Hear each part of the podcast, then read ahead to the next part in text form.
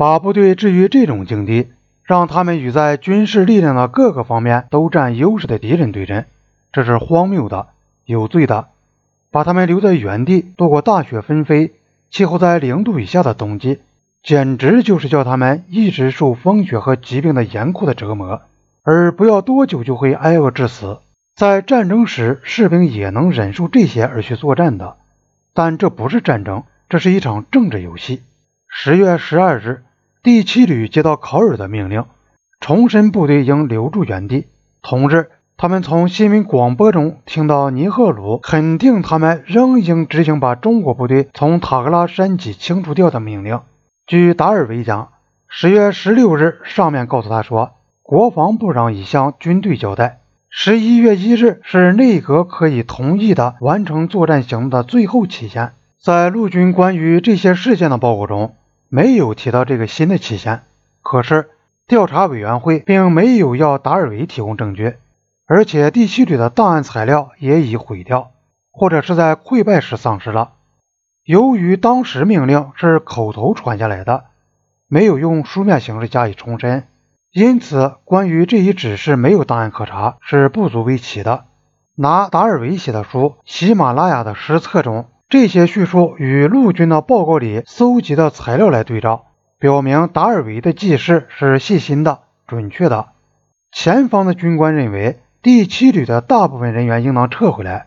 这种主张得到了第四军一位举足轻重的参谋官员的大力支持。军参谋长辛格准将在书面意见里有力地指出，把这个旅留在克杰朗河地区是办不到的。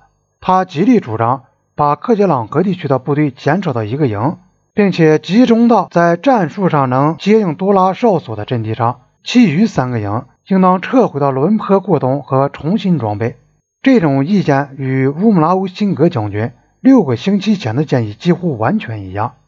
在第七旅应当留在克杰朗河地区，还是应当撤走？这个压倒一切的问题里面，还包含着张乐的问题。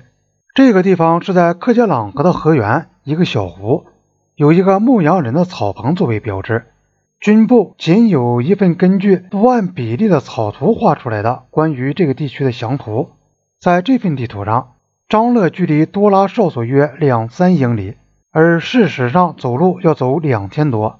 印度测量局出版的关于这一地区的地图，把张乐画在不丹境内。然而，印度陆军奉命不去理睬印度不丹那一段边界，就如他们早先不去理睬地图上所标的麦克马红线一样。不丹统治者的一位代表及时拜访了第四军军部，对印度军队越境表示不满。不丹是一个主权国家，国王一再拒绝印度要在该国驻军以资防疫的建议。不丹和印度之间并没有防御条约，关于不印关系的条约只规定不丹的对外事务受印度指导。张乐具有战术上的重要性，因为经过那里可以从侧翼迂回到塔格拉下面的中国阵地。达尔维为赶走中国部队的局部作战行动而制定的临时方案中规定，印军出击时应经过张乐开到僧崇。他在乌姆拉欧辛格的支持下，强调指出，在真正开始作战行动之前，暂不要对张乐采取行动，以免失掉出敌不意的效果。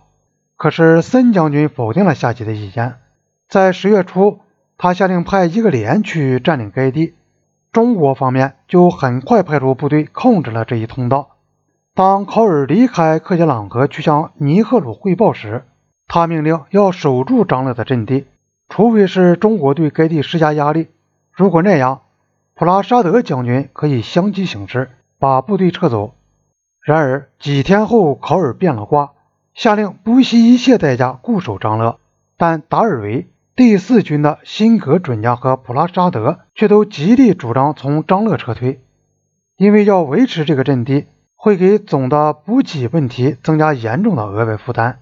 达尔维是这样描写给张乐运送给养的困难情况的：从第四号桥去张乐有无法通过的悬崖峭壁，因此没有直达的路，我们被迫经由张多绕道前行，到十月中旬。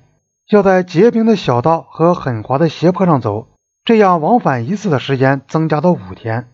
要在这条路线上运送给养是划不来的，因为运送的人自己要带上十天的干粮。大多数脚夫在途中把运送的物品陆续扔掉，而比较刚强的脚夫所运去的物品数量也很少，根本不值得派他们去走这一遭。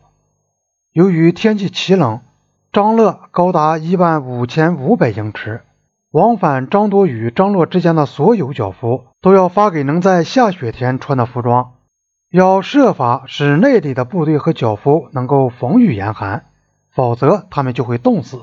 唯一的办法是让克杰朗格地区的守兵脱下衣服来，送给张乐的守兵，使他们能穿上最低限度的御寒服装。这是最糟糕的解决办法。